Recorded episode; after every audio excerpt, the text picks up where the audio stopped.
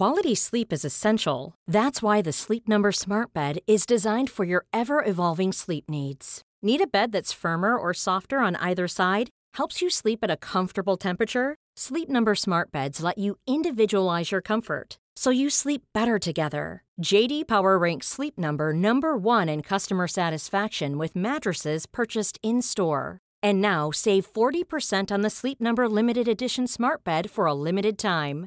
For JD Power 2023 award information, visit jdpower.com/awards. Only at Sleep Number stores or sleepnumber.com.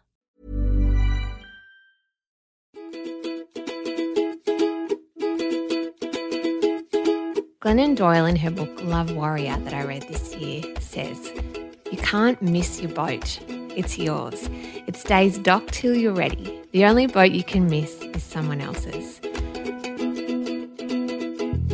Hello, welcome to our New Year's Eve special edition of Just Make the Thing, a podcast for people who want to start a thing and keep on making it. I am Claire Tonti, and I love this time of year for lots of reasons.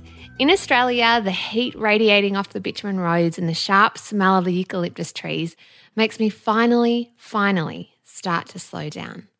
The fever pitch of Christmas is over, and now my couch and the world of books beckons. I love long bushwalks. Today we saw an echidna ambling across the path that winds along a little stretch of river, and a kookaburra just hanging out on a shady river gum branch, watching the muddy river lazily sparkle its way downstream.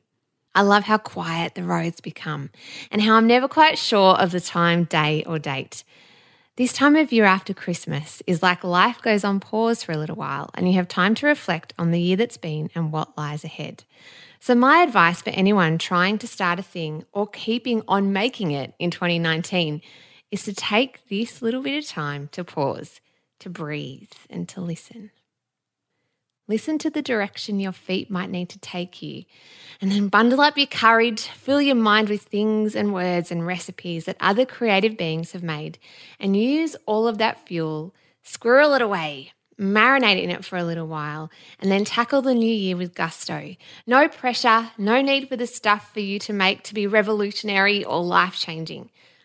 Just make some stuff because that's what you need to do. And be curious, not perfect. Life is far too messy, too roller coastery, too unpredictable for you to ever need anything you make to be perfect. Start small, start tiny. Done is always better than good. Draw a picture, make some jam, change a light bulb, write a poem, take a photo, frame it, and print it. For your own marinating pleasure, Chanel Leachev and I talked today about all the things we've loved reading and watching and listening to best in 2018. I was going to say 19, it's 2018. Whew. And our recommendations for holiday reading. We also look at the year that was 2018. Man, was it a bloody big one. P.S. One of the movies I recommend is actually called Searching, but for some reason my brain keeps saying screening in this episode. It's been a big year, folks. So, okay, onwards with love and leftover Christmas pudding. Hello, Chanel. Hello. Happy almost New Year. I know. Hello, listeners out there. We are recording this on the eve of New Year's Eve. 30th of December. Yeah, 2018 in mm-hmm. Melbourne, Australia, to be exact. My in case you wanted to goodness. know. I know. Imagine if, like, in 50 years' time, we're old biddies listening to us talking back in our 30s and we were young and fresh faced. Mm-hmm. Not feeling particularly young and fresh faced right now, but I take your point. Growing chi- a child. You're allowed to feel that. It has been super hot. It has. This has been a year. What a year, Mm-hmm. honestly. This episode, we are aiming to delve firstly into some lighthearted stuff about what we've been reading Mm-hmm. and listening to and watching for 2018. And then the second half of the year, we're going to kind of do a summary of the things that have touched us Mm. and on a more global kind of scale of some world events. We tried to be succinct.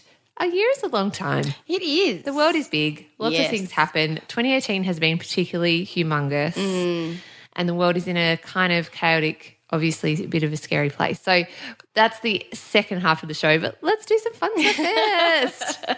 Good one. okay. I love it. Excellent. So, Chanel, 2018. Mm-hmm. What have you been like watching or listening to? Where do you want to start? Um, in not answering your question, I can tell you the things that I've read that I've quite enjoyed. Excellent, perfect. Let's start there. I'm so organised. Let's start with books No, and things you've read. Um, okay, so when I travelled this year, I read um, Born a Crime by Trevor Noah, and that was a very interesting book about South African politics and his experiences as a child growing up, and very, very funny. If anyone wants sort of funny and pithy kind of look into apartheid and South African history, I'd highly, highly recommend it. Really, really, really good book. And just yeah, it was good timing. I think gave Well, me a bit more connection to the, where we were and my family and like yeah, and my roots really kind of thing. Yeah. Yeah, super interesting. Mm. Okay, I'm going to definitely have to read that. Mm-hmm. I also read um, Americanah by Chimamanda Ngozi Adichie. Well done, you. I don't know if I, I think I, I think I pronounced it right, but that was an incredible book. She's mm-hmm. a Nigerian, mm-hmm. and I found that really interesting. So it was kind of a similar theme, I guess, to yours, your book too. I mean, I love Trevor Noah. He's so cheeky and fun. Yeah, he also got bronchitis this year, or some serious throat thing. He had to cancel a lot of his tours. Oh, poor I guy. know. Follow him on Instagram. so handsome and fun. Um, yeah, but I really recommended recommend Americanah. I really enjoyed it. It's about so the main character moves to America and she's a Ni- from Nigeria, and that whole kind of window into what it's like to be an immigrant, what it's mm-hmm, like to move mm-hmm. from Africa and be African mm-hmm. in America. And there was a lot of sort of talk about race and you know the difference between being um, you know African American and being of African descent as an immigrant, and a lot of kids do that from particularly in Nigeria, but I'm sure a lot of other African countries. So hmm.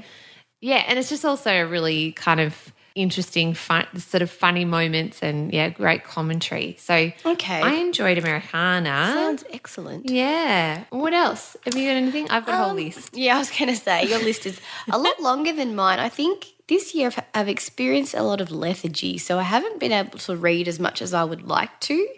But um, books that come to mind are Cooked by Michael Pollan, which is basically he's, he goes through the process of making food, like creating food and using like basic elements to do it. So like fire and water and all that kind of stuff.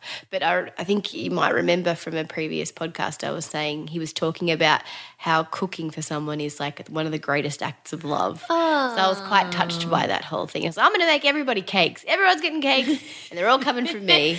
Yeah, you did have a real baking year for a while. I did, year. I did, and I still actually like occasionally. I haven't had a heap of energy at the moment because there's just too much stuff going on. but um, yeah, I actually am trying to continue to do that, bake and cook, and and yeah, Yeah. make things for people in that way. Well, it goes into that whole mm. feeding your creative spirit, right? Yeah. And book reading and whatever it is that you do, whether it's cookbooks or, you know, Yeah. other kinds of literature, it all kind of goes into feeding your creativity and having that. And baking is like such a great part of that. Yeah, Yeah, Yeah. for me, definitely. I found gardening as well. That's Gardening right. cooking. It's been Because you were fun. aerating your lawn not I that know, long ago. bloody love it. So good for you to do. And also, like, um, I found with all the world events that are happening, which we'll get to later, doing things like gardening and cooking or cooking with things from your garden. So that book sounds really interesting too. I haven't yeah. read that. Yeah, it's quite a good one. Oh my Yep. goodness. I'm going to be all smug, smugson and like read some more books that I've recommended this year. What about you? So, Becoming, Michelle Ah. Obama. Have you read that yet? No, I haven't. Oh, mate. I'm waiting for someone to loan it. to Oh me. yeah, I've got it. I'll give it to you tonight before you leave. oh mate, it's Did you love so it? Did you just love it? Oh, I loved You know it. I love her, right? I just like I love her. Yeah. So I haven't read the book, but after her she released the book, I basically watched pretty much every interview or press conference she's given on the book. Like and I think I just love her. I know. So oh my god, wait till you read the book. Oh god, will I be You're crying? gonna ring me like a swoony, swoon, swoon. Like, yeah, honestly. I love the finish of her book too in her like yellow dress with her like thigh high. Oh yeah, I shiny saw that. I was like, you vampy lady. I you. know there's been some amazing women coming through this year, and I will mm. get to that. But you know, all the I've loved seeing sort of these strong women appear, and some of the fashion that's happened this year It's has incredible. been fabulous.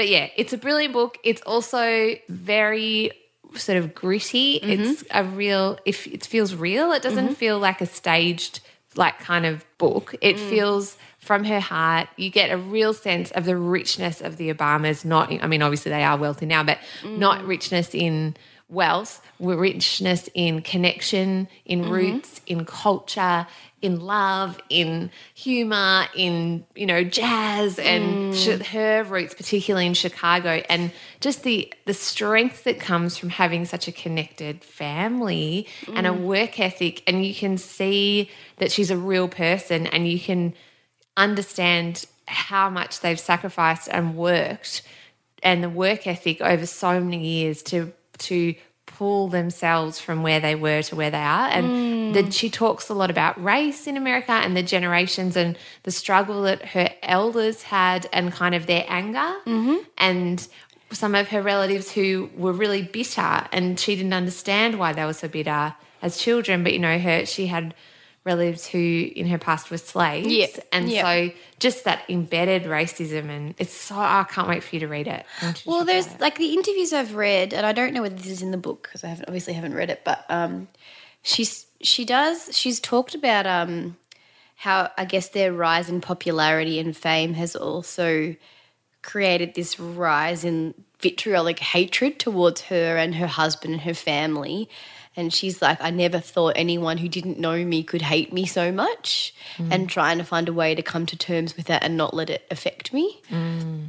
which is quite extraordinary because she's not the she was not the leader of the free world. That was her husband's, I guess, political choice. But when you marry into that situation, that's that's your life too, and that's mm. just so much sacrifice. Exactly. And you get that sense through the book that she really does not like politics and doesn't. Like they had some marriage difficulties, a lot around the, how long he was away from home and all the hmm. sacrifices that they made. And then also he helped her find herself because she was a corporate lawyer and it wasn't being wasn't fulfilling her. Mm-hmm. And so her community work kind of came from t- her relationship with Obama and him kind of she was always one that ticked every box and did all the sensible things and he mm. was a real free spirited thinker who grew up all over the world with a mother who was sort of tra- a traveler and mm. you know so and are such a deep thinker. So it's just it's such a beautiful kind of look into how when a relationship works and you're two different people you can have really complex and difficult times. Mm. But you can but so much creativity and so much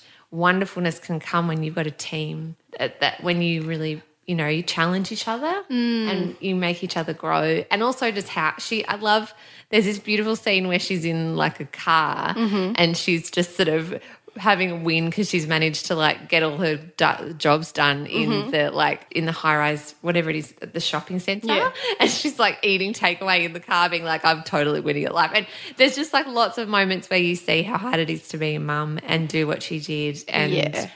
and then you think and just made me think the juxtaposition of trump this year and the poverty of spirit Oh yeah, has. like there couldn't be a more opposite situation Yeah. going on in American politics, could there? no I think there was one other interview that I can't remember who it was, but you'd probably be able to find it if you googled it. So uh, um, Michelle's interviewed next to her mum. So she talks about her mother's role in the White House and how she was kind of like the counselor and how all the staff would come to her room and then just talk and she would help them talk through their issues and it was quite sweet. Like she reminded me a bit of um, my husband's grandmother actually because you come to her with your problems and then she'll just feed them. feeds you and tells you everything's going to be okay which i think is what she sort of did. But at the end of the um, interview i think i think it might have been gayle king um, who interviewed them.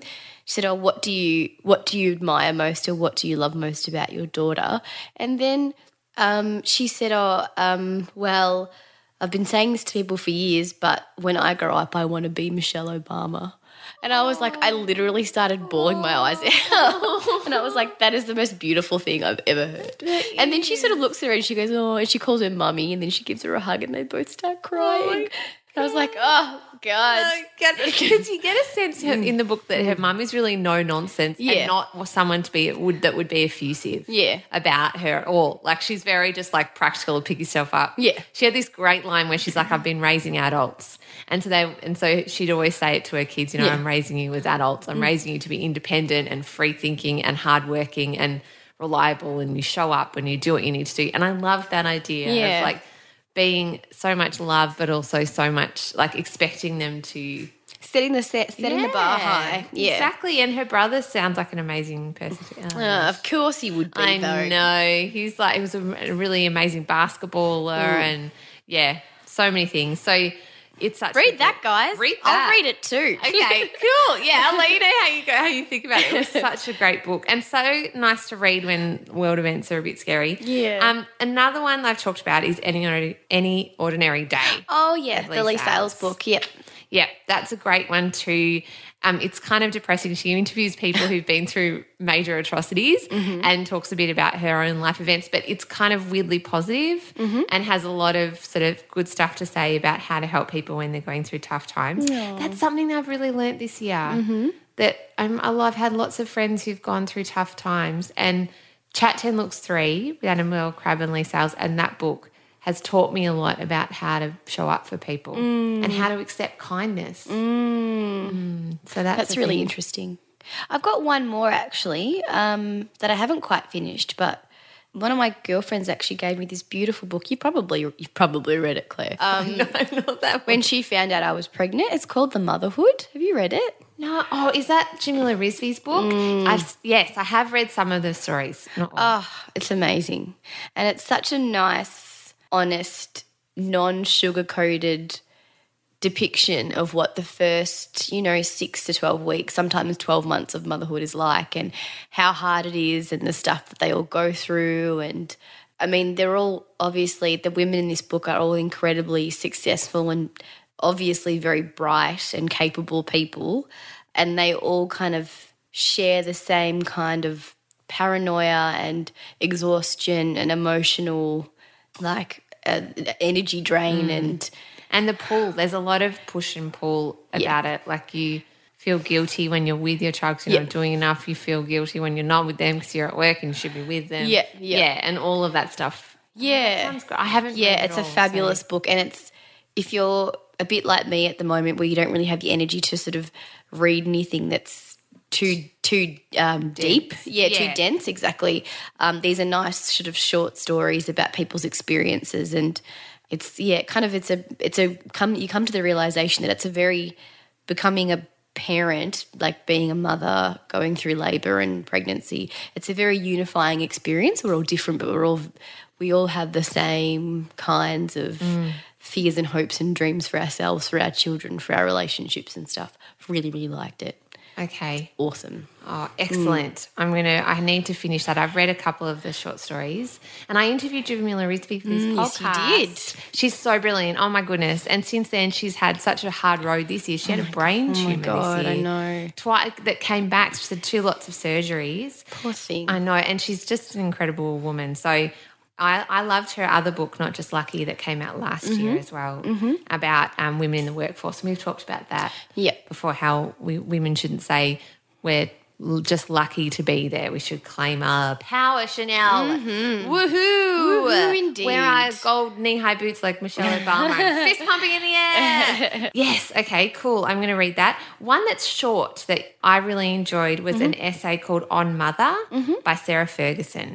And Sarah Ferguson is a really prominent Australian journalist. She do, she hosts Four Corners, which is mm. an in-depth sort of journalistic show um, and they look at tackle really big stories. She's just incredible. She's a powerhouse of a journalist one of the premier journalists in australia. Anyway her mother died and she writes this sort of really beautifully drawn um, story or do, of, of how she found out and it was a shock and her mother lived in england and it just happened so quickly. And then there were some difficulties around what happened and whether it could have been prevented by the hospital and so it, but it's just the way she writes about it is so heartbreaking Yeah. but beautifully written yeah. and Yep. about grief and loss so i really recommend it it's only short but she writes so beautifully and mm. she really just like describes her mother and their relationship and how she yeah kind of took her for granted in a way because she was just always there and solid and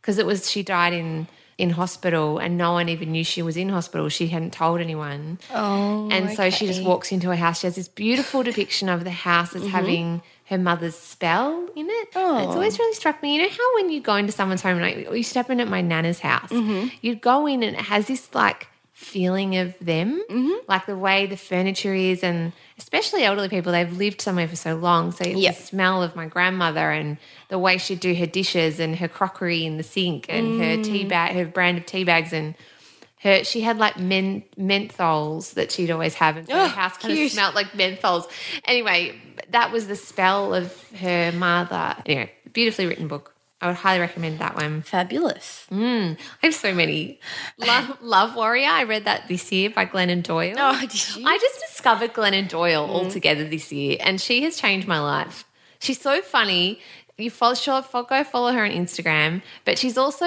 um, she's been through a lot. She's mm. written some great books just about her experience. She was an alcoholic. She's now sober.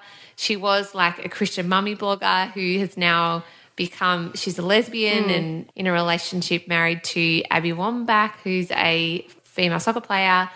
She's a mother of two beautiful kids and an activist for she's just really strident in sort of politically advocating for people who need it most. They have founded a foundation called Together Rising, mm-hmm. which is this incredible foundation, and they have done a lot of work for women and children at the border.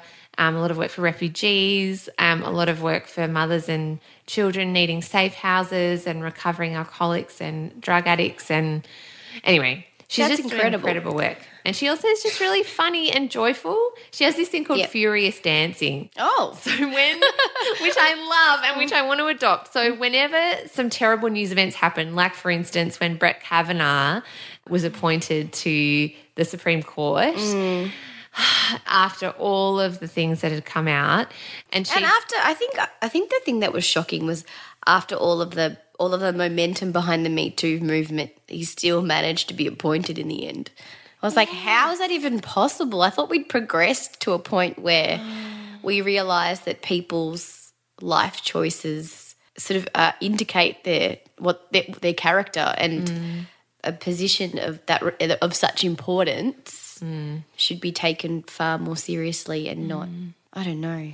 but but I what what has happened for me this year is mm. I've really started to understand power yeah, and the power of white men basically mm-hmm. globally and most of the w- world's w- wealth is in the hands of mm. white men. And not, Oh, I don't yeah. I'm married to a wonderful white man. I mm. know a lot of my good friends are white guys. It's not that I don't think that they're wonderful guys and men are wonderful in general but there are also a lot of toxic um, systems at the moment globally mm. and particularly around power and money.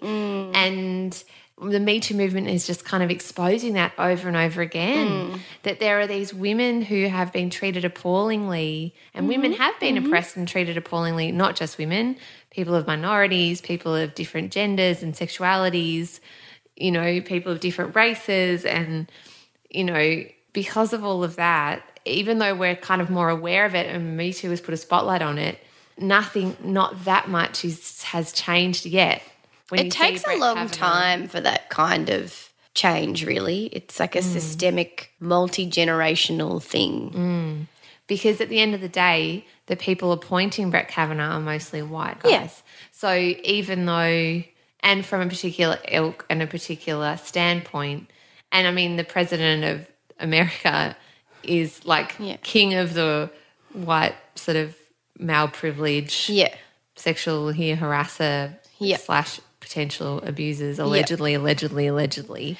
I think You the know? concerning thing for me is the um, possible consequences of a conservative bench Mm-hmm. and what that means for women's rights and women's bodies in particular Mm-hmm. in relation to being able to have a choice and specifically choose to terminate a pregnancy if Mm.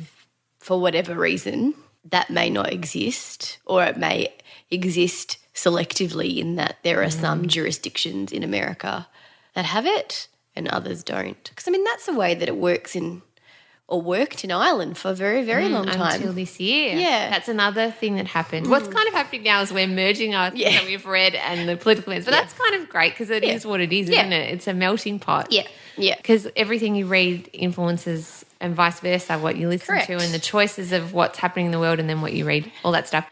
Yeah, I totally agree. Mm. I mean, I, it became legal in Ireland for women to be able to have the right to choose. Before that, women to get abortions were having to leave the country. It's quite extraordinary in 2018 that that was still the case up until this year. And the other part of it too is that uh, women's like availability of birth control, all of that kind of stuff is also under threat by a really mm. conservative bench because if you restrict birth control, and I've only really discovered this after becoming a mother, it's become more clear to me. Women, unless you have are very well educated, you have a really supportive husband, which both we do. Mm. But there are so many women in the world who don't mm-hmm. or who and they're different types of societal expectations and cultural expectations and also just relationships Yeah. The more children that you have Mm-hmm. the less capacity that you have to work and often that burden falls on women so if they can't make choices around birth control they just have more children Oh, absolutely. you know Absolutely. like my grandmother had 10 kids My grandmother had 10 too on my mum's side. yeah. So, yeah, no, I completely agree with that. I think not having a control, not, not being able to have a level of control over your body and your own reproductive well being, I don't know, has far reaching implications. And it's always going to be worse for women because biologically we carry them. And you're, if even if you happen to be one of those women that is able to, like, gives birth and is able to resume you, your life as you knew it, um, for whatever reason, there's still a, a whole bunch of physical and psychological recovery that comes after that point in time. So it affects you in a way that it can't possibly affect a man. We just can't. Yeah, exactly. And it doesn't mean that women don't have the capacity to do to go back into the workforce to advocate for Oh, themselves, no, to not at all. create. But it does it does impact us, and the only way that things can change is if men take a more active role. Hmm. Yeah. Right, and also that we have the choice to be able to, Yeah. you know, get safe, effective birth control, Mm. all those sorts of things. Mm. So yeah, it's um going back to that. Glennon Doyle is an advocate for women, I think, and love. I would really recommend her books. Love Warrior, I read this year, Mm-hmm. and yeah, really powerful. Something else I read this year as well that is kind of along a similar vein Mm-hmm. was Anatomy of a Scandal by Oh. Sarah Vaughan. I just finished that. It's kind of it just really looks at a rape case. So it's and it's fictional, Mm-hmm. um, but it's set in Britain, so it's not a, U, a US book, and it really comes from the perspective of three different women. Mm-hmm. One of which is married to the guy who's been accused of rape, who's Mm-hmm. an MP who's best friends with the Prime Minister, the British Prime Minister. So it's his wife. It's a lawyer, a barrister who's prosecuting him for the rape. Mm-hmm. And then the third is a friend of hers. Okay. So the friend, and they all went to college together, and it comes out through the story that they all went to college together. And so you flick back in time between when they were at college together and what was happening in that MP's life when he mm-hmm. was in college and all the white privilege he had. He went to Oxford and you know, the boys' club mentality, they called them Etonians and the Libertines, which are like mm-hmm. those, you know, those like men's boys' clubs mm-hmm. within those old colleges mm-hmm. and the culture around women there and how they treated women. And then it sort of flashes to the present day and it deals with this rape allegation by his sort of secretary and they were in a relationship and then they ended the relationship. So it's all around consent and mm-hmm. it unpacks a lot of those Me Too themes. And it's also a bit of a like it's quite an easy read, even though they sound like really deep, sort of full on things. But it's a little, but but yeah. it's a bit like a it's sort of like a mystery unravels through the thing. But it is I found it really interesting just to read about yeah I guess wealth and privilege and what happens when um, women's stories don't get out there and we don't see things from a women's perspective. Yeah. You know, and how even though women and what it takes for a woman to stand up in court and tell her story and then mm. for people to believe her or not believe her. Well, the statistical probability of people being convicted of sexual assault is incredibly low and it's very gendered. And I remember when we were, when I was in law school, we did sexual assault subjects. And basically, they say, you know, there's a large amount of women that are sexually assaulted, raped, and or, or you know, touched, approached inapp- inappropriately. To be honest with you, I don't think I know a single woman that hasn't encountered inappropriate sexual conduct, and not necessarily in the most sort of aggressive of terms, but in, in in lots of ways. In fact, I was talking to my friends about it over the weekend. One of my girlfriends, she's a personal trainer, and she was saying they had their Christmas party. She doesn't really drink, so uh, being a personal trainer, she's all about her health. The clients were invited, and a client who wasn't a client of hers was making friendly conversation and it just all got a bit too uncomfortable. And he was talking about how she didn't know him. She was politely speaking to him but it turned out he knew which car she drove. He knew kind of whereabouts she lived where she went shopping. You know it got very yeah. And sometimes it's hard to sort of know where that line is where you're like sometimes things are just a bit inappropriate. You shrug them off and you move on. And when it is that you need to stop and sort of stand up for yourself, it's very hard. It's very hard for women. And a lot of the time, we're just in shock about it. You don't know what to do. When you reflect on it, you, think to yourself, I should have done that. I should have said something. I should have. In fact, I was actually, I don't know whether I told you this, but um, I'd gone into the city during the day, like on a weekend, um, and Goran and I had lunch, and I just was walking down the street, and some man approached me, and he said something really creepy. Like he was very tall, so he had like a quite a what's the word? He had like a stance, like quite a. He was quite intimidating, mm. I guess. He just walked past me, and all he said was, "How's the baby?" And I've never been more disgusted and freaked out in my entire life. And he kept walking, and I kept walking, and I was like, "What do I do?" I turned around, he was gone. So I spoke to Goran about it. He's like, "Why didn't you do anything?" I'm like, "What am I going to do?" He was six foot five, like.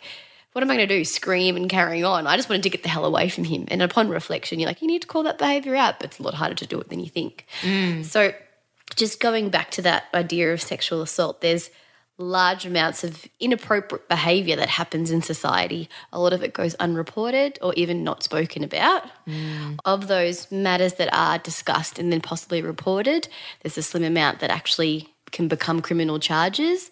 Of those that are criminally charged, there's very few that actually go to trial. And then of those sort of at trials that actually happen, there's very few that actually get convictions. And even of the convictions, there's very few that actually get sentenced to a. Mm. Well, this is a very dismal outlook. Right. We're going to get to other positive things. It will, but- really but- fascinating though, and important to talk about. It's very, it's just, it's a very interesting thing. And I think you talked about that book, and all I could think in the back of my head was, that sounds like the Brett Kavanaugh situation. Mm.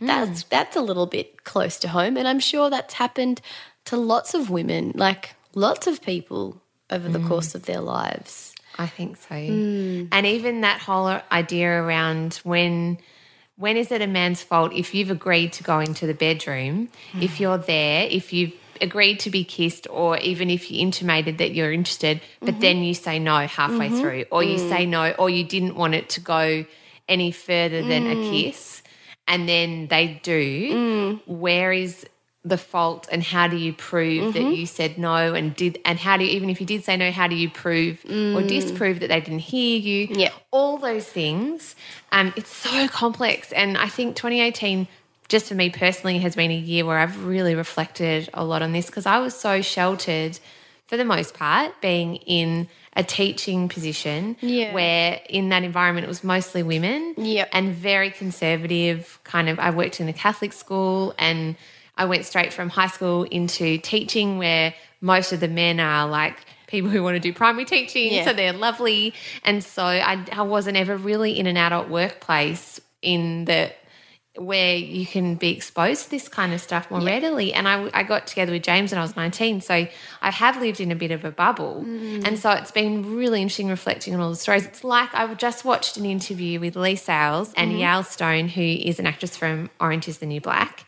And she has just come out because Geoffrey Rush has been in court um, for allegedly sort of sexually harassing a co-star, mm. and so now she has come out, and I watched the full interview. It's such a good watch because I realized I love Geoffrey Rush hmm. through growing up and watching his films. And as a big star, he used to come into a cinema that I worked in all the time, and he advocated because of the beautiful sort of place where that cinema was. They were going to do some big development, and he was a real advocate mm-hmm. for pushing for that development not to go ahead and to preserve the old building. So I always saw him as a really upstanding, interesting, intelligent, you know, actor. Yep. I think I had sort of thought, oh, those are probably not true. That's a bit of a beat up. I think in my head, I don't know why I thought that.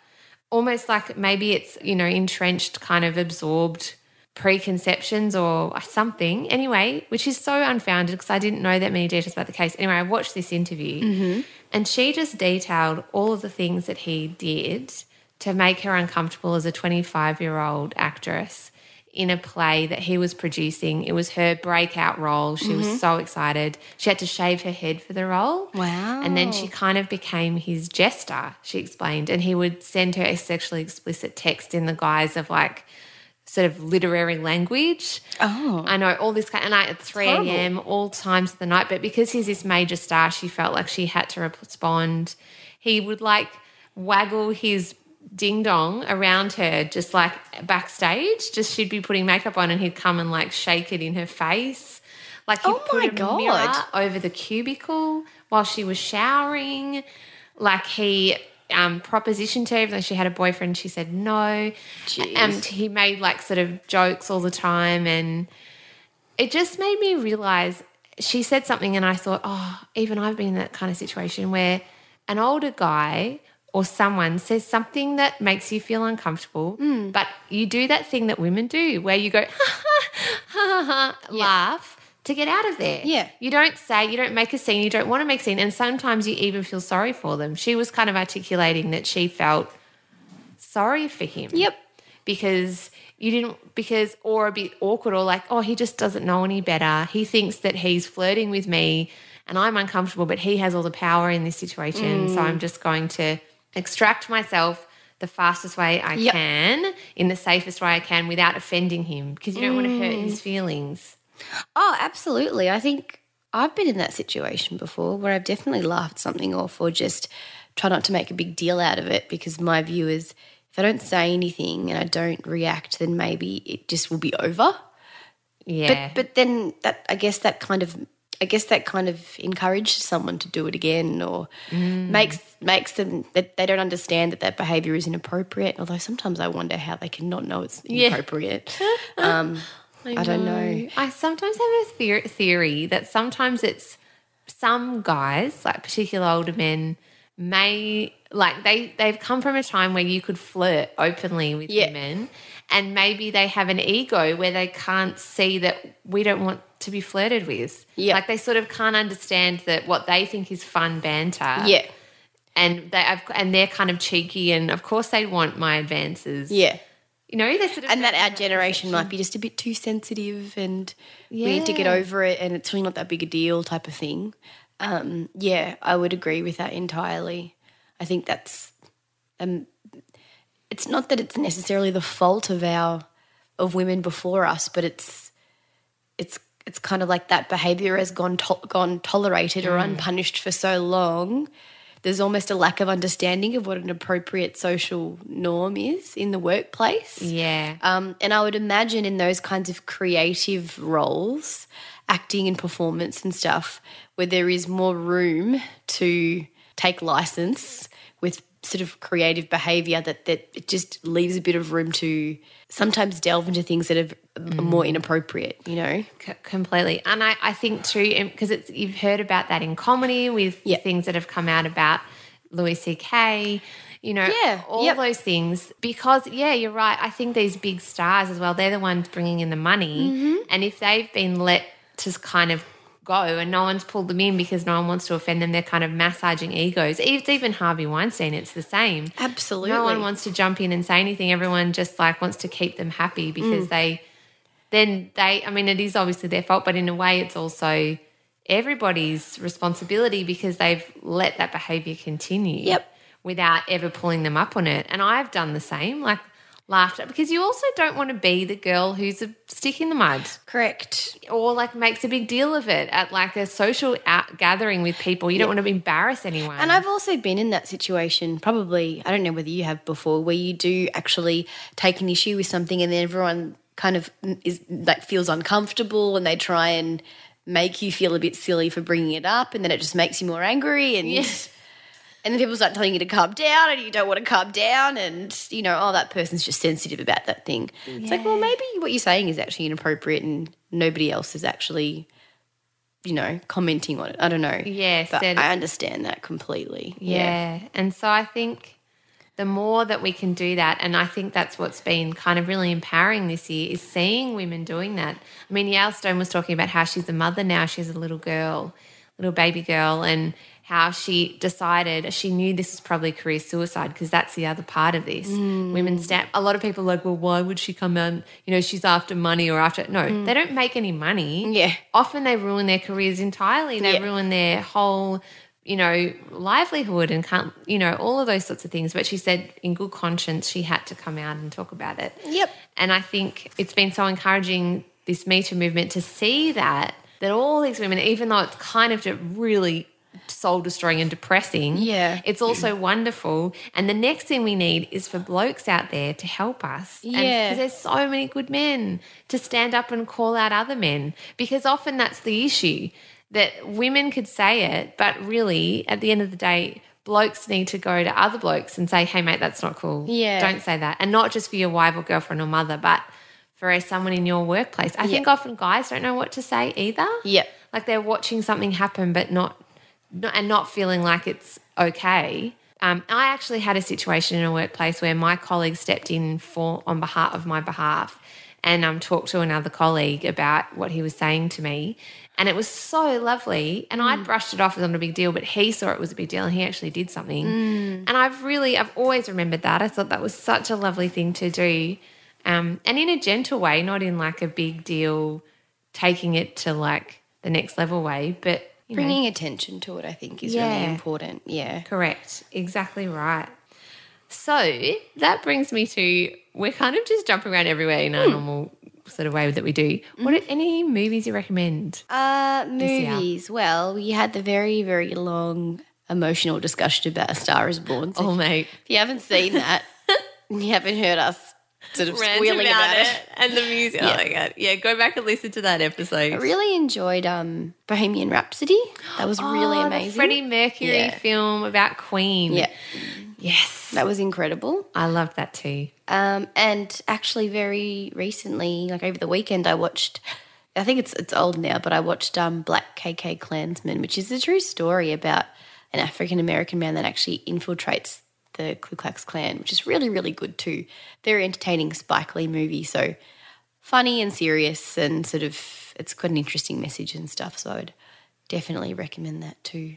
Um, so I don't know whether you know this, but David Duke, who was the former Grand Wizard of the KKK, that's what they call themselves. They're Dear ridiculous. Lord, they're wearing pointy hats. um, was also an elected representative, um, political representative. I don't know whether he was a senator or congressman. I can't remember which one, but he had um, quite wielded quite a lot of power at one point in time, and post. Char- the Charlottesville riots or protests, whatever it is that you want to call them, he kind of came back out again and he said, you know, President Trump is doing the right thing, and which is just really kind of frightening um, to see how how close you can get to history kind of repeating itself if you're not careful, you mm-hmm. know. Um, so yeah, I would highly recommend that that movie as well. What about mm-hmm. you? Okay, well, I saw Black Panther. Oh yeah, I love that. Yeah. What I've loved this year is seeing films that ha- are just with a different type of cast. Mm. You know, like that's an all black film. Mm. really, it's beautiful to watch too. isn't it? Mm. Beautiful mm, to For watch. lots of reasons. Like, I mean, the, just the muscles. Well, that definitely. Yeah. I was gonna say the costumes are pretty cool, but the muscles are also excellent. They are. Well, just yeah, the costumes are really cool. Mm. There's never been a faster or easier way to start your weight loss journey than with plush PlushCare. PlushCare accepts most insurance plans and gives you online access to board-certified physicians who can prescribe FDA-approved weight loss medications like Wegovy and Zepbound for those who qualify. Take charge of your health and speak with a board-certified physician about a weight loss plan that's right for you. Get started today at plushcare.com slash weight loss. That's plushcare.com slash weight loss. plushcare.com slash weight loss.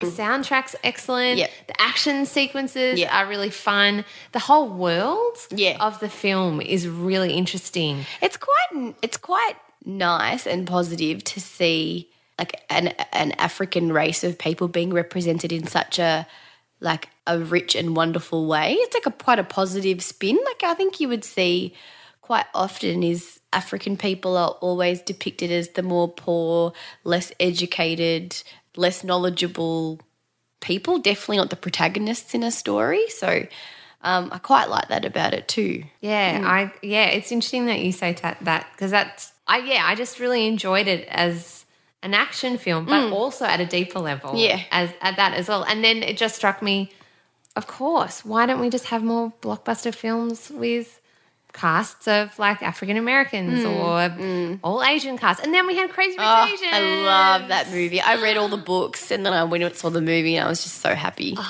It's just such a great rom com. Yeah. And the co- the could about great costumes and Yeah. fashion and a look at Singapore and just Yeah. that like it's just I mean it's just escapism. Yeah. Right? But in a great way. And that lead guy's really cute too. Oh god, And they're they all so attractive Oh, in yeah. that movie. I- Even like the mother, Oh, she's beautiful. she's beautiful. I'm like, oh, what do you eat? What, what do you do?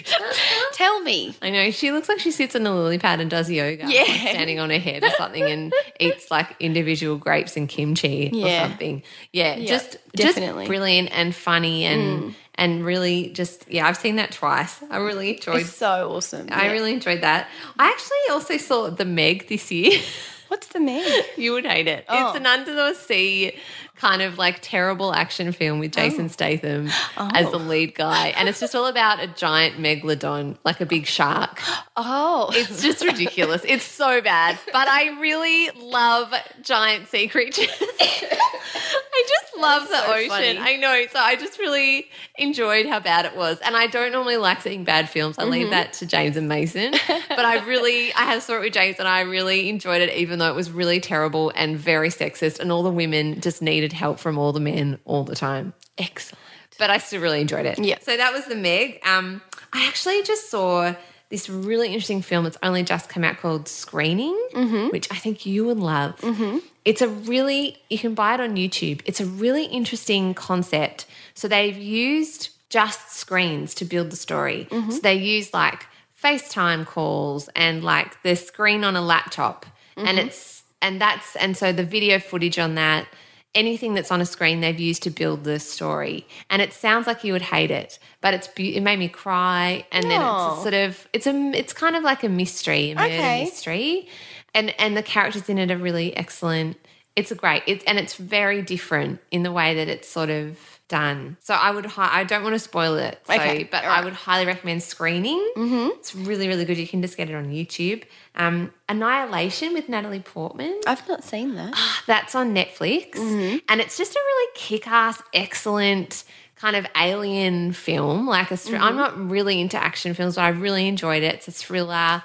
And it's just really, Natalie Portman is just kick ass in it. And the cast is great. It's all women. And Mm. they all have to go in and kind of like save the world from this alien invasion. And it's just really, it never went to um, the big screen. It's only on Netflix as a release. So. Okay. I don't quite know why that happened. It was weird. It was kind of almost buried a bit, but everyone loved it. It's had had rave reviews. So Annihilation was good.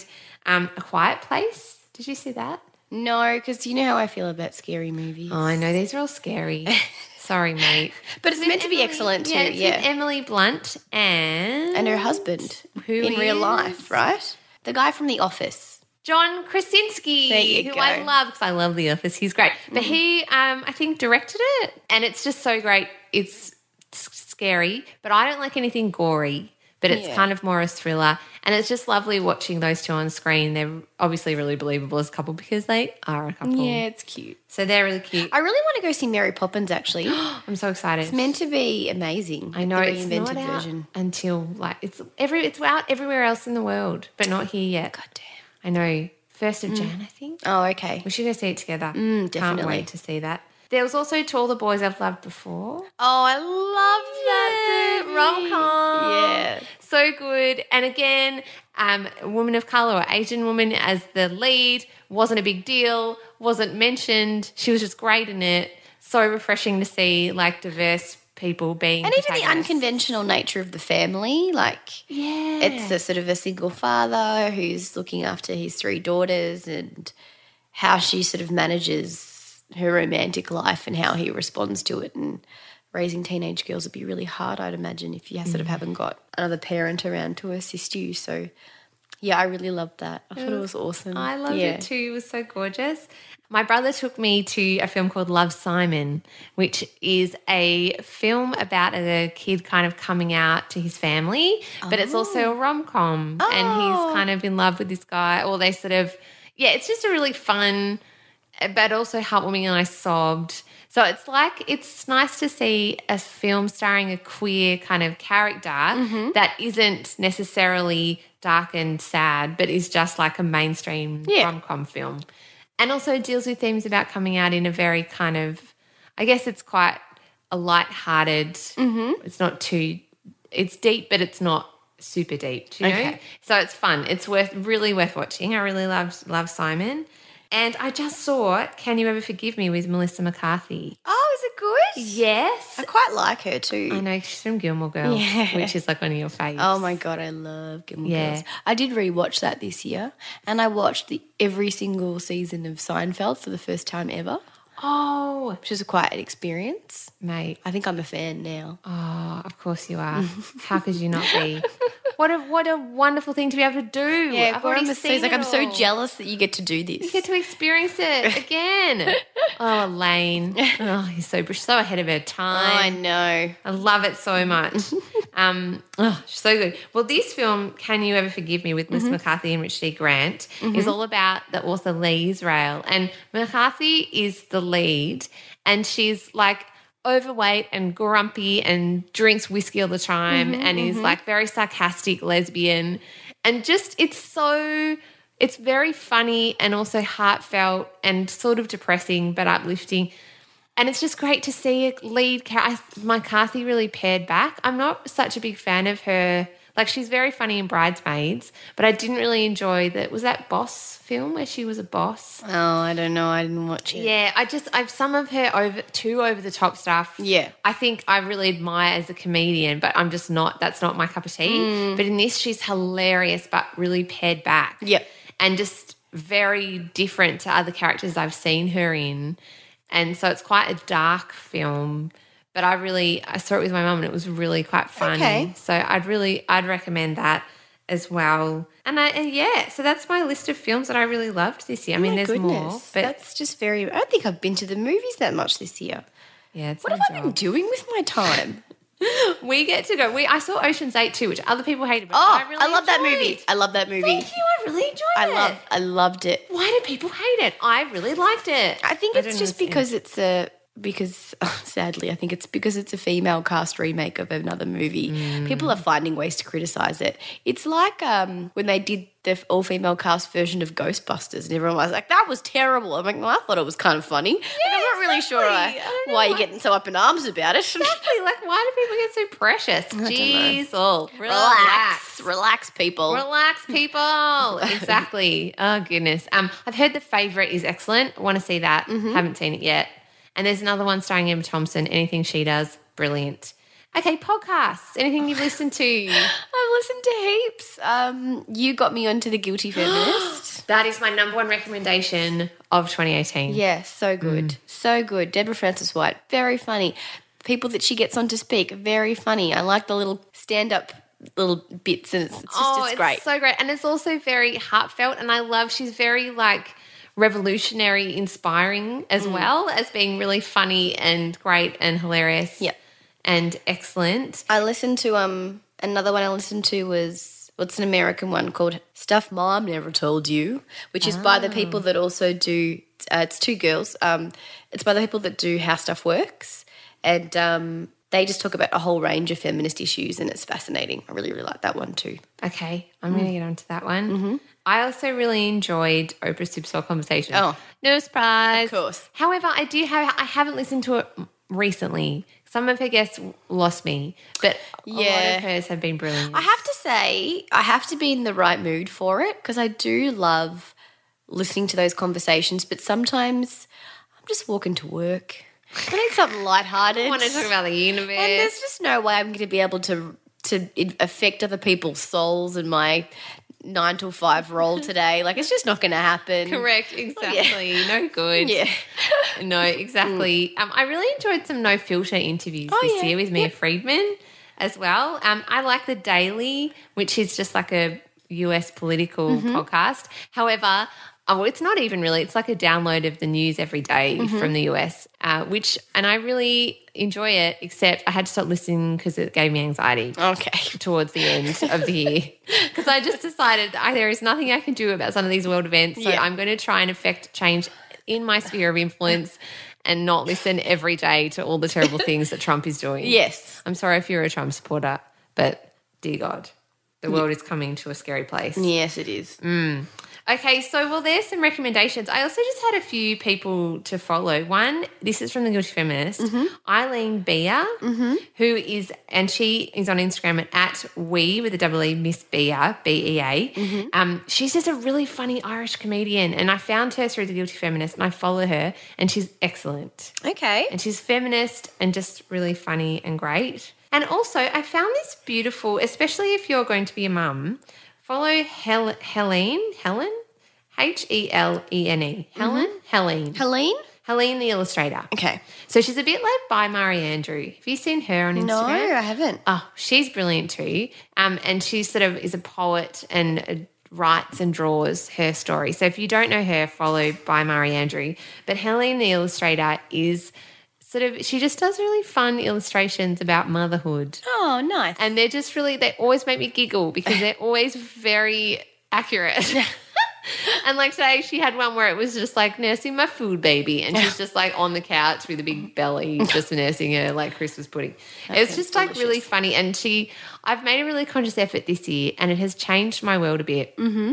to only follow people that either I find have a different viewpoint to me in that they are people from a different place than mm-hmm. me and I'm learning something from following them, like a different perspective, or they make me feel good, as in they are body positive, they talk about feminist issues, or it's like a news source. so what you're saying is you're not following people that make you feel like crap about yourself. Correct. So smart. It's revolutionary. Mm. I've stopped following so many people that just Yeah. have lives that I'm like, every time I see it, a little part of me dies. I'm like, oh, why don't I like that? Oh, well, look at her stomach. You know, like Yeah. all these people, like people with like perfect food and like perfect long hair. No, get that shit away. I'm putting it away because I just don't need that in my life. And I got that recommendation from Bec Sparrow, mm-hmm. who I got recommended through a Mia Freedman episode of a podcast. And she's a brilliant person to follow. She has a lot of talks for teenage girls, but her kind of perspective on it was that your feed and your social media is feeding your brain. And I think as a human, whether regardless of whether you're making a cake or you're writing a book or you're just operating and going to work and coming home in whatever capacity you are, whatever you absorb, read, watch, listen to, tweet about, look on Instagram affects your mindset. Of course it does. And you've got to look after it. Yeah. Bloody curate that shit. Mm-hmm. And none of those, if you're following people that make you feel bad, even if they're acquaintances, get rid of it. No, you don't need that. Carl, Carl, Carl. Mm, I like it. Recommendation. Cool. And then follow people who have great quotes and make you feel good. Turia Pitt is a great one to mm-hmm. follow. Yeah, she's amazing. Mm, she's a Burns sort of, well, she was burnt in a fire while she was running a mm. marathon, an ultra marathon. And she's just got great kind of mindset inspiration stuff. And she's just also really funny. So there's some, some of my recommendations. Mm-hmm. And also, last one, Alexandria Ocasio Cortez. Do you know who she is? Yes. Isn't she the most recently elected like representative for New York or something? Correct. And she's quite young and she's quite feisty. She's the youngest female senator ever to be elected. Yes, yes. Booyah. And she's also, she comes from the Bronx. Wasn't she? Didn't she kind of win by surprise as well? They thought that her whoever her running mate was was going to win for was sure. very like um seasoned. Yeah. Correct. And she's also her heritage, I'm going to say, is Latino. And she's just she has but she's a great person to follow on social media because she believes in showing people sort of she's got a she understands social media basically because she's a young person. Yeah. and so she shows you behind the scenes of the american political system and what her office looks like and where she's walking through and how she has to get places. And she really believes in showing how imperfect the whole system is Yeah, from the right. inside. And i think that's really important because it makes it more accessible for us. Okay, good one. Mm. so i would follow her she has great stories too and celeste barber She's hilarious. her I've been following her for years, but yeah, she's awesome. isn't she great So funny. And she's great in this, actually, The Letdown. Have you seen that on the ABC? No, I haven't. Don't watch it until after you have a child. Okay. Because you may get terrified. actually, don't watch it until your child's about six months old. Because it's just really about a couple, like a whole lot of couples and having newborns. Mm-hmm. And it's no, it's not as there are some moments in it where you're like, dear God, that is so close to home, James. And I had to stop watching it because it came out when our son was quite little. Mm-hmm. So yeah, just keep that in your roster when your when your baby is six months old. Okay. All right. Good one. Don't do it now. Poor Gorin, he will lose his mind. But she's in that, and she's Okay. really hilarious in it. Awesome. Really, really good. Okay, should we try and now do a quick? We've kind of really looked at a lot of issues that have cropped up this year, haven't we? Yeah, I think so. Um? And we've zoomed around. Do you want to quickly talk about some of the stars that have passed away in 2018? yeah. Yeah. Sure. R E S P C T. Find out what it means to me. Oh my god, I can't believe it. I was so emotional when Aretha Franklin died. Yeah. That was horribly mm, sad. It was really intense, and yeah, I was really surprised how emotional I was. I think because she's such an icon and Yeah. just brilliant, and that concert concert where she sings for the Obamas. Oh, she's the incredible. footage of that, even well into her seventies. Yeah. amazing, sort of strong woman. Mm-hmm. She passed away. Stan Lee. Yeah. and you know the gift that he's given to the world in comic books and graphic art. Who's and- going to cameo in all those films now? Yeah, I know. I love that he just sort of appears there occasionally. does. yeah, I know. And he's Yeah. such a he had such a wonderful perspective on Yeah. the world and goodness and trying to spread it's amazing. goodness in the world. Burt Reynolds died. Yes. There's a thing. Mm-hmm. Anthony Bourdain and Kate Spade. Yeah. Mm. That was interesting. That was an interesting time because I think those, both of them passed in a very short period of each other, didn't they? they did. And it struck up quite a conversation about mental health, mental illness, and how. they both suicided. Yeah, yep. Um, and how, regardless of how famous you are and how successful you are and how happy you appear to be from the outside, that you could be suffering internally. Um, and that, you know, someone's mental health is just as important as any other kind of physical condition that you could suffer from. And to make yourself available and to support, be supportive of friends and stuff. So that was a very interesting time, I think. Um, yeah. Yeah, and worrying to think about that echelon of celebrity culture and how isolated people must be or the mental state that people get in. And I know, I think that's why when I was reading Michelle Obama's book, it just occurred to me how grounded. And you know, I mean, mm. it could all be a fiction, but it's she seems to be because at the end of the day, she understands that celebrity, as much as you have a voice and it's such a tool, is also very dangerous for you. Mm. And she was really careful about her daughters and trying as much as she could to sort Maintain of protect them Yeah. and maintain their privacy because it obviously does send people sort of cr- uh, crazy in a pressure- way, or the not crazy, but feel, yeah. yeah, absolutely. Um, Stephen Hawking's passed away this year too. Yeah, yeah. Hmm. That was quite sad. Although miraculous that he managed to live the life that he did live for as long as he managed to live it. I know. Quite extraordinary. and the the what he gave the world in terms of thought. Mm. So fascinating. So lots of people, and the what the big one that really affected me was John McCain. Mm. Yeah, yeah. He is amazing. quite i mean it's it's very rare i think these days that we look at any of our political leaders with any kind of level of admiration or respect australian politics is quite disappointing at the moment i'd say yeah. um, there's a lot of distrust there's a lot of there's a lack of loyalty there's a whole bunch of very vitriolic and nasty things being said by lots of people about each other. And so it's very hard to have faith in the system. America isn't too, is kind of really in the same boat for the most part. And to, I think he was quite balanced and rational and sensible and respectful of other politicians.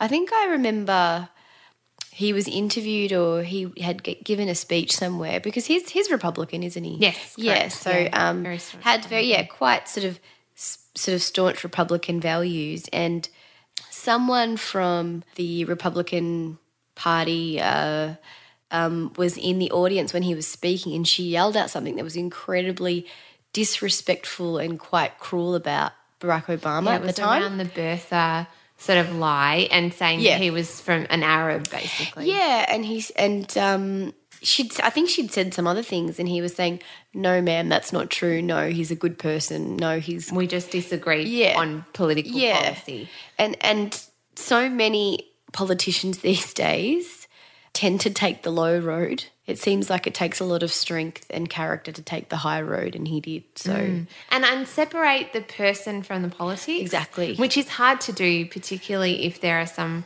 views that people have that are very harmful to people. But often there's, you know, the Republican Party, before it sort of seems to have swung really heavily to the scary right wing, mm. like extreme right wing space. Yeah. is conservative, but not extremist. Yeah. And there's a difference, I think, if you're just sort of, if you're a moderate on either side, you have a diff- disagreement on, you know, public policy, on say economics and and those kinds of things, but you're not racist or you're not sexist. You're Yeah. you're trying to be, Yeah. you know, a good person. And I think that that's the problem at the moment. There seems to be this like extreme right, extreme left on Yeah. both sides. Yeah. that does get us doesn't get us anywhere. yeah, Um, hundred percent. Yeah, and so you felt like he was someone. I mean, Obama did his eulogy. Yeah. So you, and you know that isn't isn't that exactly what we want in politicians who can really have robust debates on what's best for the country, but on both sides are good people. yeah, And that's what scares me at the moment. I feel like there's this huge kind of fascist agenda kind of trying to sweep through. And I don't think there is as many of them as we think. It's just that they're the loudest on social media. And, yeah, um, yeah. mm, and I think we saw that in Trump being elected and in Brexit, which is happening at the moment too. Um, though that may not go through now. Poor Theresa May is the British Prime Minister is trying really hard to get Brexit to be pushed through by March 29th and for Britain to leave the EU, but it may not happen. They may do another vote. I don't know. But that's something that's sort of that scary extreme right idea of us and them and Yeah, and also just I think reflecting a lack of understanding about what the implications would be of that kind of change and how you do have these groups of people in society who do feel like they've been hard done by, not listened to, um, are spoken down to, um, condescended to by the by an intelligent, more I guess a more intelligent or perceived to be more intelligent, socially left wing group of people that seem um, a- out of touch. yeah, yeah. And there's this reaction to it, um, which can have dire consequences if you're not careful. So there needs to be more patience and understanding and listening to each other. Definitely, and I guess that's what hap- That's what's happening to Macron in Yeah. France, Yeah. as well, and in the uprising that's happening in France and the protests and riots. Mm. Um, a lot of the lower classes, because there's a class system in France, are feeling unheard. Yeah. and I guess also it's kind of a pressure cooker because if you're wealthy and elite, you're not affected by mass migration or by refugees coming into the country. But if you're living on the poverty line, you are. Mm-hmm. And so, in a way, you know, there's a, groups of people who are saying, no, we, we don't like what's happening in our country and they're scared. Yeah. And so, out of fear, comes a whole lot of sort of hatred and violence and you know when people feel like they're not being listened to and Yeah. there's inequity in wealth which is hugely problematic and around the world at the moment the the share of the world's wealth is starting again the share you know it's there's so much inequity in the way that the well world's world's wealth well There's so much inequity in the way that the world works right now. Thank you. Exactly. Yeah. And so, you know, obviously that's going to have consequences. So Yeah, it is, definitely. It, feel, it does feel like a scary time. Yeah, definitely. It does. And obviously there's also, I've noticed too within this year, a lot of recent issues with climate change mm-hmm. and that scientists are sending more and more warnings that climate change is really real and the crisis is worsening and it's causing more refugees Yeah. and mass migration and particularly for island nations. Yeah. Yeah, well, absolutely. Don't you think, though, the positive thing to come out of a lot of this tragedy is the very impressive way that the next generation of like young people are speaking out in this really articulate, passionate, like w- way against these issues that they consider to be oppressive and inappropriate. Mm. So the climate change thing, there's a lot of high school students and university students that are openly protesting what's going on and they are making a stand and trying to actually create change. There are a lot of young people um, in America specifically speaking out against mass shootings and the lack of gun control, Emma Gonzalez being one of them. And really, it, it's giving me some hope that in the future we'll actually have.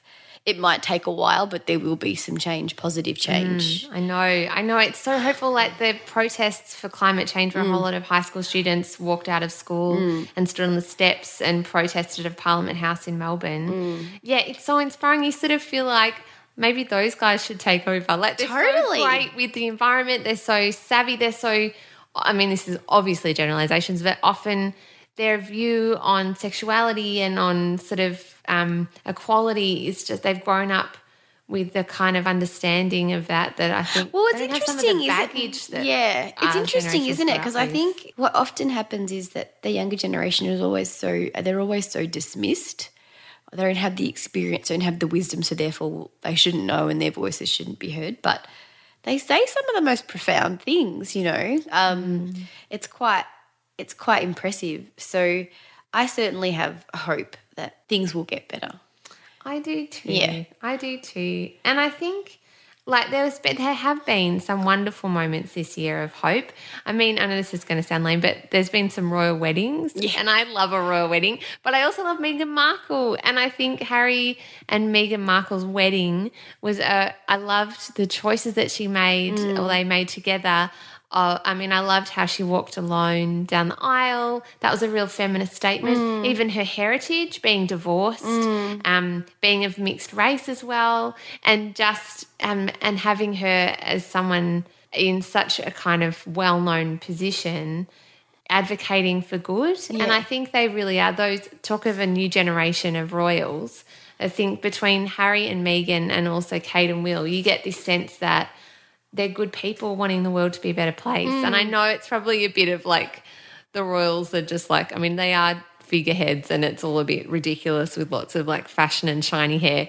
But I do think they really are trying to make a difference. We had the Invictus Games here in Australia, and I thought it's Harry's initiative um, supporting war veterans. And Michelle Obama talks about war veterans too and their families in her book. Mm-hmm, mm-hmm. And I loved seeing the footage of the Invictus Games. I thought so many um, servicemen and women who had disabilities or who'd been affected in lots amazing, of different ways. Yeah. So amazing, just out there, and the spirit in the games, and the kind of inspiring stories, and the the kind of camaraderie and the support of each other. You know, just such so many beautiful stories. Yeah. And so I do, I definitely do. I'm so hopeful I think 2019 is going to be better. I agree. I think 2018 was definitely an improvement on 2017 and definitely 2016 because that just sucked for most people. but um, I've I just I have hope.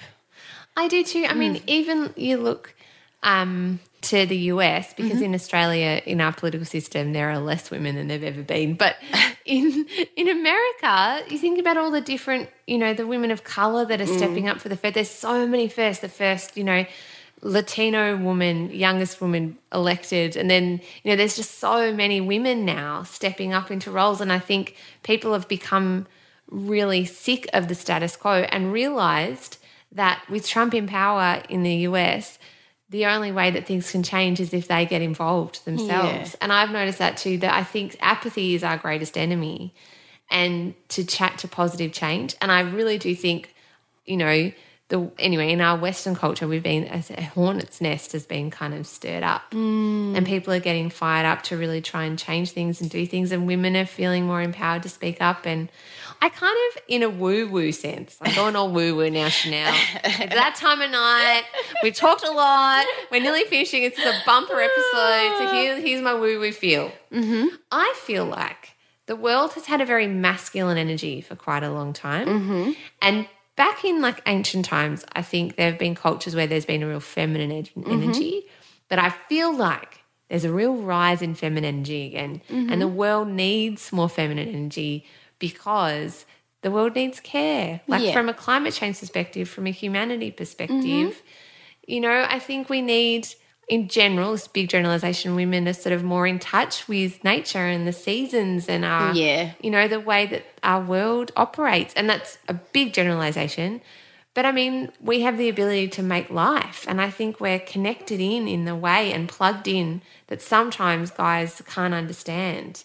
And so I think that the more that women can talk and speak up and advocate, and the more that the world will. No, I'm not saying we're taking over, but maybe there's a different way of. Well, maybe maybe what will just happen is we'll swing back into we'll swing into a kind of balance or harmony or I'm looking for a specific word and I can't think of it at the moment. equilibrium. Yeah, something like that where you've got a balance of energy and um, it creates a, a cr- creates a world and a society that just works better. Is better, is greater, achieves I more. hope. I hope so too. I know. I mean, I think with all change comes the flip side of that, which is like negative energy. Hmm. James is. See, there we go. James is doing a dance for us. Is that the furious dancing you're talking about? That was the furious dancing. Yeah, whenever things gets really bad, I like to do it now too. Glennon Doyle furious dances to like um the Dixie Chicks or something. Oh, nice. yeah. So that's what I like to do: furious dancing to Earth, Wind and Fire or Oh, something. good Boogie one. Wonderland, or um, what's that other one? December. What's the? Oh, yeah. that one? I can't remember. I know what you're talking about. or though. November. I don't know. Is it September? you got the ember part right. Anyway, Earth, Wind and Fire, amazing. Oh, it's so great. good to listen to. Um, yeah, so I do. I, I'm hopeful. So on that note, Mm-hmm. Chanel, do you have some resolutions? Do you have anything that we want to move into 2019 with for you personally, not on a global scale? I mean, you can make that if you like. but No, um, I no, I have no resolutions. No, I have resolved to have zero hopes and dreams. the one thing I actually think, the one thing I've been co- contemplating is um, uh, with the impending arrival of a small person and having to step away from my professional career as I know it for a t- period of time that I'm not really sure what that, that is.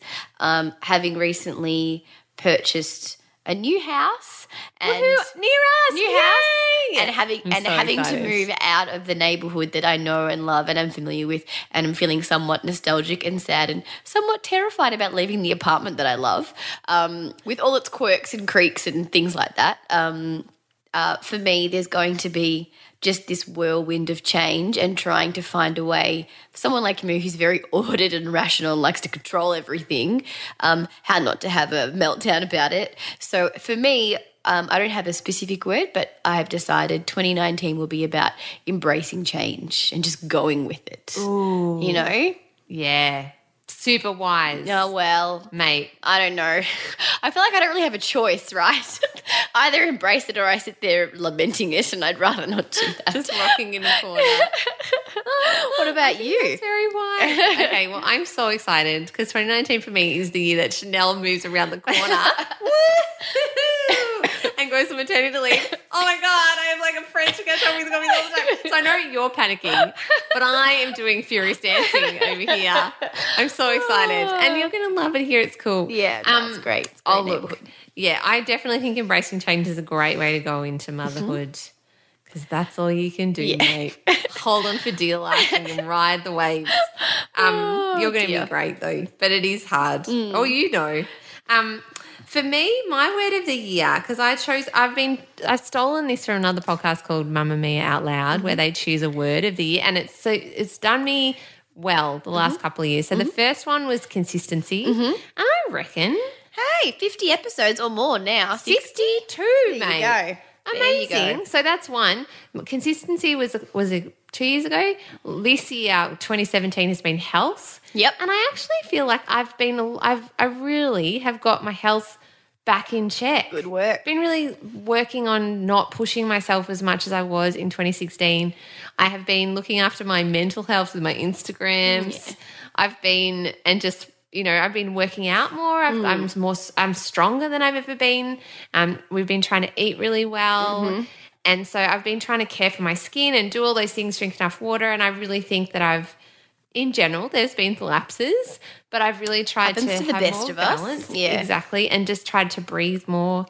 So I think I've really started to care more more for myself this year. So that mm-hmm. was my word, health. So I'm going to continue that because mm-hmm. health is important. It is. However, my word for this year is courage. Oh, nice one. Yeah, because I noticed something that's been happening to me towards the end of the year is that, like, I, you know, with our live show, all those things, I've been scaring myself and things have been going well. But what tends to happen to me is when, oh, I think this is universal. When you start to get a little bit of traction and things start to go well, mm-hmm. then the fear creeps in Yeah. like the real and I I don't know if guys experience this as well, but that feeling of like imposter syndrome. I think they definitely do. And I think they just. I just don't think they articulate it, often articulated as much as they should. I think women are much more afraid to say, I'm scared. yeah, Yeah. I don't know what I'm doing. Yeah. Yeah. Yeah. And that's kind of how I feel. And I want to have more courage because what I believe wholeheartedly is that more women need to speak up, more Yeah. women need to make things, more people in general who are good hearted and who want good things for the world Mm-hmm. need to put that out there and not be apathetic and all that stuff I believe but what then come that comes with is you putting yourself out there on a ledge and that's scary because Mm. Yeah. you put yourself out there for criticism and also something else that has been scaring me a little bit is being in public in the way that we are and our fa- my family is with James.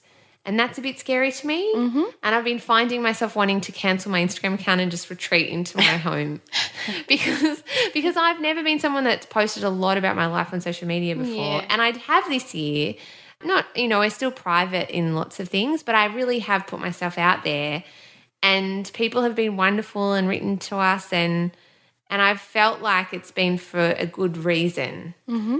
And I really wholeheartedly believe that speaking what your truth, being creative, and allowing yourself to be open to criticism and making the world a better place is all great stuff. I wholeheartedly believe that, but I, it's coming with a lot of fear. Of course. So next year, I want to walk in with a lot of courage. You can have fear though. I think fear is important in that it it does stop us from making crazy decisions or thing doing things that are too dangerous.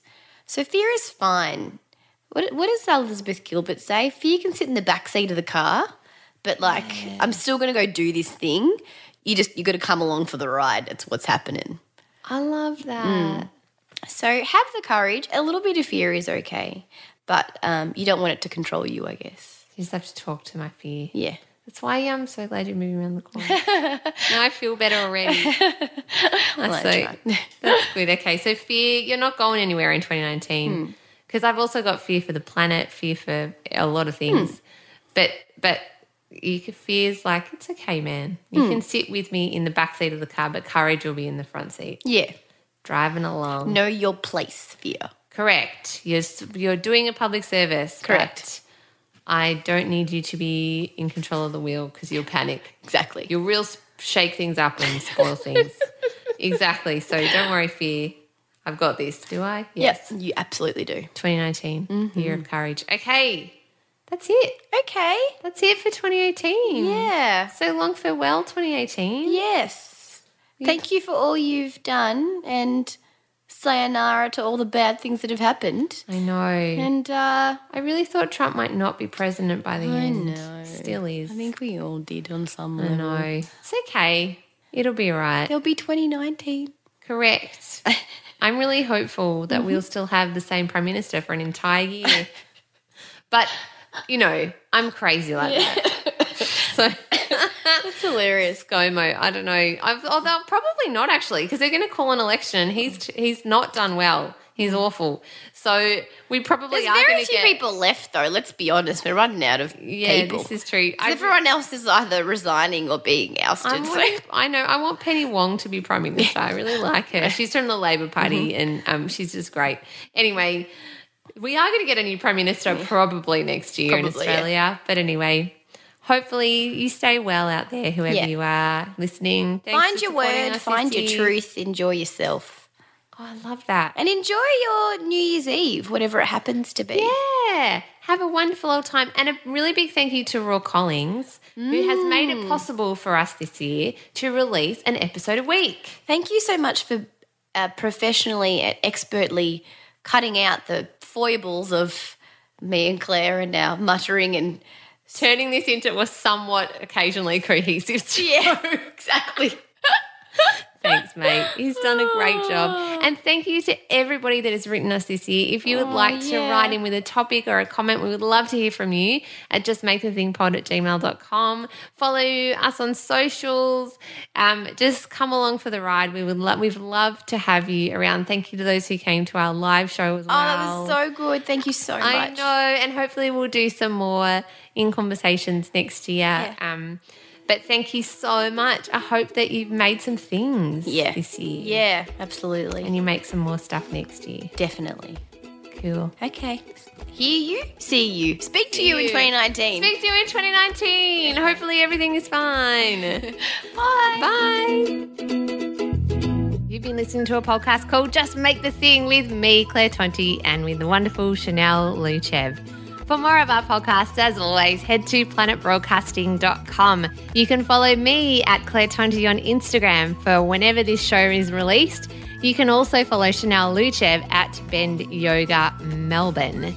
You can follow me on Twitter at Mrs. Sunday Movies and also our show at Make the Thing on Twitter. If you would like to email the show with questions or comments or things that you're making, please go to justmakethethingpod at gmail.com. And that goes for if you'd like to advertise on our show as well. We would love to hear from you. Wow, a huge, ginormous, heartfelt, massive thank you for all of your support all throughout 2018. I hope 2019 brings lots of things for you to make lots of joy, lots of love, lots of learning, lots of moving forward. And if you are stuck, if 2018 has been a real rough time, just remember you are loved. You are, and you will be okay. Take some time, stop and listen, massive deep breaths, and onwards. Okay, that's it from me for this year, guys. Talk to you soon. Oh, we're going on a little break. We'll have some best ofs for you over the next couple of weeks, but the Sundays are going on holiday to the beach. So, in the meantime, thank you again to Raw Collings for editing this episode, as always. Okay, really going this time. Bye.